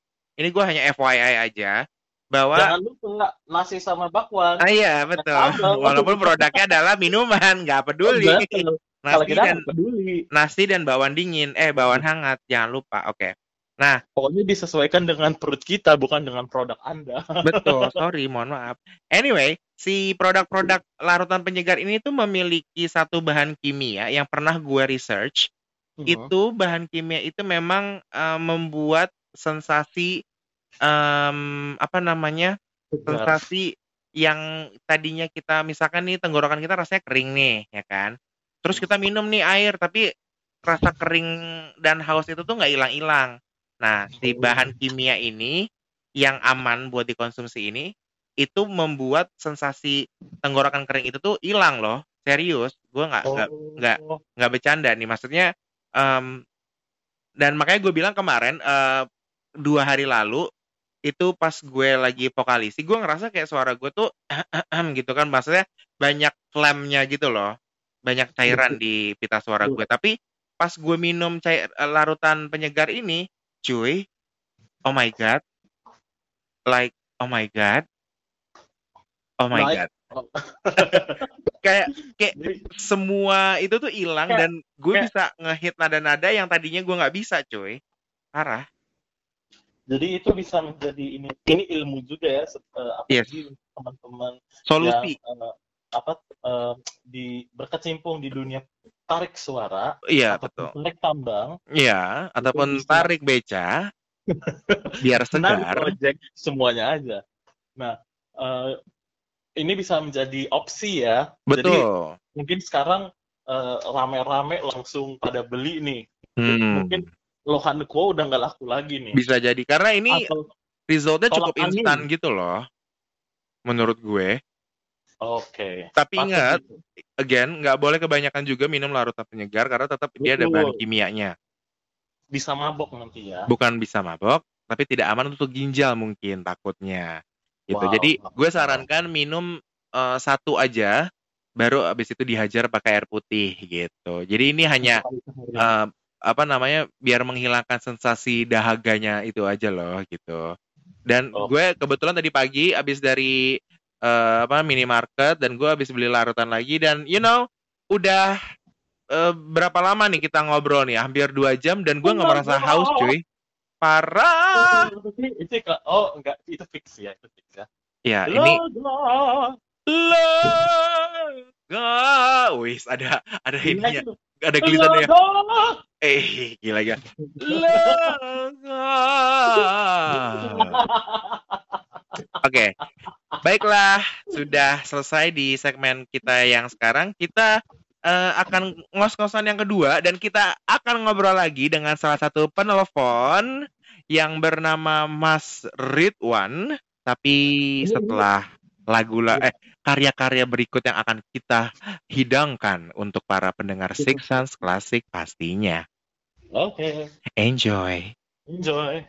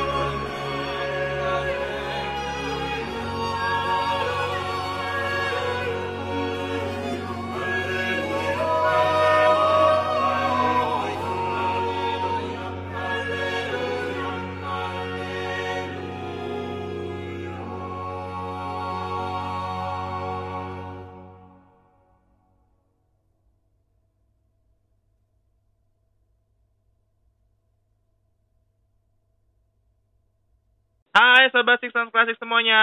Sekarang kita sudah memasuki ke segmen keempat kita, which is adalah ngos-ngosan atau ngobrol, ngobrol, santai. Nah, di ngos-ngosan yang kedua, ini kita tetap akan kedatangan bintang tamu yang spesial, asik. Karena kita eh, sudah terhubung dengan salah satu pemenang dari kampanyenya Sans Radio kemarin, yaitu adalah hashtag baju lama, alhamdulillah. Nah, sekarang penelpon keduanya adalah eh, oleh Mas Ridwan. Halo Mas Ridwan. Halo, Halo. Nah, Mas Ridwan ini udah apa? Udah udah terhubung nih ya sama kita. Mas Ridwan apa kabarnya nih hari ini? baik-baik, alhamdulillah. Alhamdulillah luar biasa. Oke. Mas Ridwan mohon maaf nih eh, bisa lebih dekat lagi nggak mungkin ke mikrofonnya agak kurang jelas nih suaranya nih soalnya. Oke, oke, udah jelas belum? Udah jelas? Udah Oke, belum? udah, udah, udah, udah sedikit lebih jelas. Oke, terima kasih. Nah, eh, jadi sekarang aku pengen nanya-nanya aja sini buat Mas Ridwannya gitu kan. Pertanyaan yang pertama, apa sih yang bikin Mas Ridwan tertarik nih buat ikutan campaign kemarin yang hashtag baju lama Alhamdulillah? Coba. Apa ya? Karena pertama sih, gue tahu eh, saya bikin apa namanya program itu dari temen ya. Iya. Dari temen, ah, Mhm. dari temen. Terus eh, coba ikutan, terus gue pikir ya bagus juga sih karena memang kemarin kan memang eh, apa namanya sekarang kan memang kondisinya juga kan lagi begini ya, lagi covid. Betul. Mhm. Jadi kayaknya pas aja gitu. Ah, Oke. baru. Oke, I see. Nah, sekarang kalau misalkan menurut Mas Ridwan sendiri nih, kalau untuk acara-acara spesial kayak Hari Raya Lebaran gitu kan ya, yang memang eh, kita dituntut biasanya gitu kan untuk pakai baju baru. Tapi kalau untuk Mas Ridwan sendiri nih, perlu nggak sih yang namanya baju baru? Kalau menurut gue ya, kalau Ya. gue pribadi sih nggak pernah ya, nggak pernah mengkhususkan Lebaran terus pakai baju baru, Hmm. baru, serba beli gitu, nggak pernah gitu. Oke, oke, oke. Karena kalau pengen pakai baju baru ya nggak harus di Lebaran sih. Betul. Bisa kapan aja betul ya, Mas ya? Bisa aja, jadi Ah, beli baju ah. dipakai. Kalau misalkan minggu depan mau sholat Jumat mau pakai baju baru juga nggak apa-apa toh gitu nggak ada masalah juga kan sebenarnya. Iya, nggak harus lebaran, bener. Oke. Nggak Nah, sekarang kalau misalkan kita ngomongin baju lama nih, kira-kira ada nggak sih satu pakaian yang Mas Ridwan punya nih, atau aksesoris atau apa pun itu ya, yang kira-kira nih umurnya nih udah lama banget, atau mungkin ada yang lebih tua bahkan dari Mas Ridwan sendiri, dari bajunya itu? Maksudnya umur bajunya lebih tua dari usia gue atau gimana? Iya, eh, maksudnya yang tertua deh, atau misalkan mis- eh, Mas Yang Ridwan paling punya, gitu. iya yang terlama yang Mas Ridwan punya, ada nggak tuh? Yang paling lama biasanya masih masih ini sih ya masih sekitar lima tahunan sih kalau Oh, oke, oke, oke. Paling lama lima tahun biasa juga mm, kalau di atas lima tahun biasanya gue kasih ke orang. I see, I see. Soalnya kan memang biasanya kan kalau orang tuh punya baju lama tuh yang keturunan dari orang tuanya gitu ya, yang biasanya Hmm, memang tipikalnya eh, umurnya biasanya bisa lebih tua daripada umur kita sendiri gitu karena mungkin udah dipakai sama orang tua kita dari bujangan gitu mungkin ya mungkin. Hmm, Oke. Berarti kalau Mas Ridwan termasuk orang yang bajunya eh, cycle-nya lima tahunan. Oke, oke, nggak Iya. masalah, nggak masalah. Termasuk normal kok Mas Ridwan karena menurut saya eh, sebagai orang yang jarang beli baju baru gitu ya, eh, lima tahun itu menurut saya masih sebentar sih gitu. Jadi kalau buat Mas Ridwan per lima tahun beli baju juga itu oke banget gitu. Oke. hmm, Terus hmm. kira-kira kalau misalkan Mas Ridwan ini punya nggak sih satu baju favorit gitu yang mungkin Mas Ridwan suka pakai, entah itu jaket, entah itu celana panjang gitu. Kira-kira ada nggak satu pakaian favoritnya Mas Ridwan? kalau gue sih yang nyaman yang pasti kaos ya Hmm, kaos. kaos eh dan kaos itu dan warnanya harus kalau nggak hitam atau putih itu dua Oh, warna yang dua warna yang gue paling gue suka gitu jadi kalau beli apa apa pak ya, karena kaos itu nyaman ya mau dipakai di sana I see. pakai dia juga enak aja gitu betul sama betul betul betul. Iya celana-celana up bahan yang Hmm. yang yang gua nggak terlalu suka jeans. Oh, oke. Oke, oke, oke. Eh, berarti Mas Ridwan ini lebih kepada celana bahan ya, celana bahan Hmm. gitu. Oke. Well, eh, ba- kaos putih dan kaos hitam itu ini ya memang sangat simple, nyaman dan kayaknya bisa dipakai ke mana aja gitu. Mau acara yang mungkin agak formal mungkin ya kan kalau kaosnya kaos-kaos berkerah gitu kan cocok-cocok aja gitu.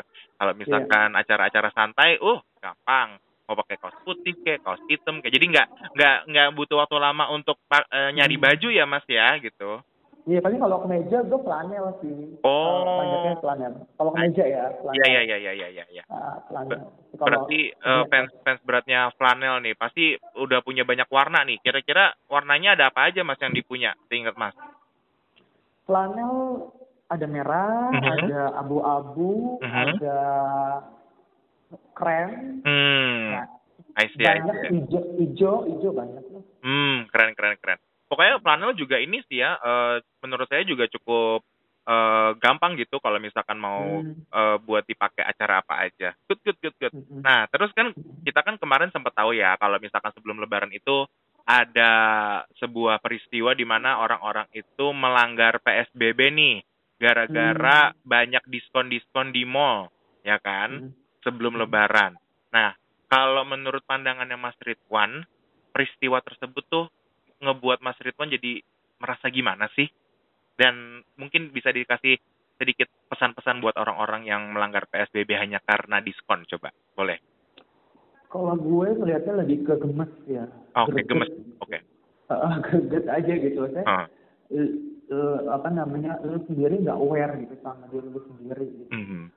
Eh, masih melanggar PSBB buat gua dia nggak aware sama diri dia sendiri dan dia juga kan bisa membahayakan orang Betul. tanpa disadari kalau misalkan dia ternyata uh, positif atau apa kan dia juga nggak ngerti dia juga nggak tahu kan Betul banget. Betul banget. Karena Iya, kan kita jadi- nggak bisa langsung tahu Mhm. hasilnya juga kan kalau misalkan dites saat itu juga gitu butuh waktu. iya betul.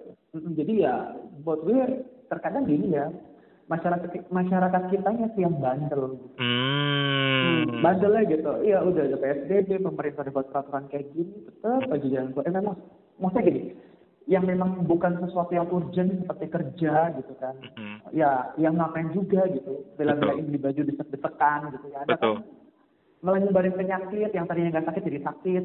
Hmm. Ya, kan beli online aja kalau memang dia butuh baju baru ya Iya, iya, iya. iya. gue sih beli online gitu Masih banyak Iya. lah itunya eh, solusi-solusi lainnya gitu iya ya. iya betul Teknologi perlu sekarang tuh pakai udah canggih gitu. Kenapa sih tidak dipergunakan secara maksimal gitu kan? Mm, mm, mm. Nah, jadi tapi aku setuju banget sih sama eh, ininya Mas Ridwan yang bilang kalau eh, kalau emang mau keluar rumah udahlah yang urgent aja gitu. Kan kita Hmm. harus em, juga punya rasa kasihan gitu buat orang-orang yang mungkin kerjanya memang harus keluar rumah gitu loh. Kayak orang-orang yang kerja di eh, let's say supermarket, retail yang di mana nggak mungkin dong mereka kerja dari rumah karena barang-barang yang mereka jual di toko gitu kan. Nah, makanya betul. Berarti pesannya adalah tolong patuhi apa yang sudah ya diberikan pemerintah karena pemerintah juga pasti memikirkan kebaikan untuk masyarakatnya juga gitu. Iya, kan. disiplin lah, disiplin apa sih sekarang new betul. normal ya. Iya, new Tapi normal. kalau- Nah, buat gue bukan berarti new normal itu kita makin enak-enakan, oh udah Betul. kebebasan nih gitu. Jadi ya, Betul. padahal kalau kita pantau tiap hari jumlah COVID di Indonesia makin bertambah gitu loh. Betul, betul banget. Jadi, mulai yang Iya, tadinya bukan, Mm. eh, dari seri Jadi- apa maksudnya sorry eh, dari eh, di bawah 1000 sekarang antara 800 sampai 30. 1200-an per hari tuh cukup menyeramkan loh Mas menurut saya Iya. juga. Jadi bukan berarti new normalnya kita bisa enak-enakan, bisa bebas-bebasnya gitu. Betul. Tetap harus jaga diri, ikuti peraturan yang dibuat, standar normal dari Indonesia kayak gimana gitu. Yes. Eh, terus kalau yang nggak urgent-urgent juga ya nggak usah pergi juga gitu. Yes, yes, yes. Seperlunya aja lah gitu. Betul, setuju banget sama Mas Ridwan. Well, you know what, Mas Ridwan, thank you so much udah mau Oke. terima telepon dari saya. Dan sekali lagi selamat ya sudah menjadi pemenang kampanye kami. Dan juga buat Mas Ridwan jangan lupa untuk stay tune terus buat di sans- sansrd.com-nya ya. Setiap hari itu ada segmen yang beda-beda. Hari Senin ada klasik, ada EDM, ada pop, ada jazz dan segala macamnya ya. Thank you sekali lagi Mas Ridwan dan buat teman-teman Iya, semua sama-sama. Six Sense Klasik stay tune terus kita akan balik lagi sama Riandal. Thank you. Oke, makasih. Sama-sama. Iya, itu tadi Mas Ridwan terima kasih atas waktunya dan mau Itu ngucapin apa? I- itu itu tadi itu tadi Kang Emil bukan? Bukan Ridwan, Bukan. bukan Kang Emil, bukan. Beda. Ridwan ya. Enggak, enggak beda, beda. Beda orang, Kak, beda orang. Eh, aku mau ngucapin sekali lagi selamat buat kepada dua orang pemenang kita hari ini, Devi dan Ridwan yang sudah ikutan juga kampanye hashtag baju lama. Alhamdulillah Ah, baju lama di hari raya. La la la ya. Oke masih ada baju yang lama. Iya, baby. Ih, mantap. Dan kita mendoakan semoga Devi dan Ridwan sehat selalu ya, aman-aman selalu, jangan Panjang bandel. umur dan langgeng terus. Oh, langgeng ya. terus. Mereka nggak kenal nih kebetulan nih, Kak. Mohon maaf nih, ya kan? Jangan bikin hosip hosip Hosip, atau jangan bikin hosana in excelsis. Nah, tapi siapa tahu kan mereka eh, kenalan ya kan? ternyata dimulai di sini gitu kan. Betul. Kita tunggu ya Ternyata undangannya ya. mereka saling cinta. Eh, sebentar, sebentar, sebentar. Ulang, ulang, ulang. Ternyata Oh mereka saling cinta. Cinta Krimekon. Oh, shh, ya. Tidak di endorse oleh Krimek. Hampir kesebut lagi. Oke. So, so- Sobat Six Sense Classic, thank you so much. Hari ini siarannya seru banget. Dan thank you sekali lagi buat. Ridwan dan Devi. Rianda, Iya. thank you so much atas materinya yang sangat menarik tentang Packlebell. Dan Yes. kita akan mendengarkan lagu closing kita yang salah satunya adalah lagu favorit aku. Aku kasih tahu boleh nggak? Boleh. Berjudul Canon in D. Nah, nah, Tapi nah, karena nah. major ya. Apa? Di Canon in D major canon indie major yang kira-kira gini nih.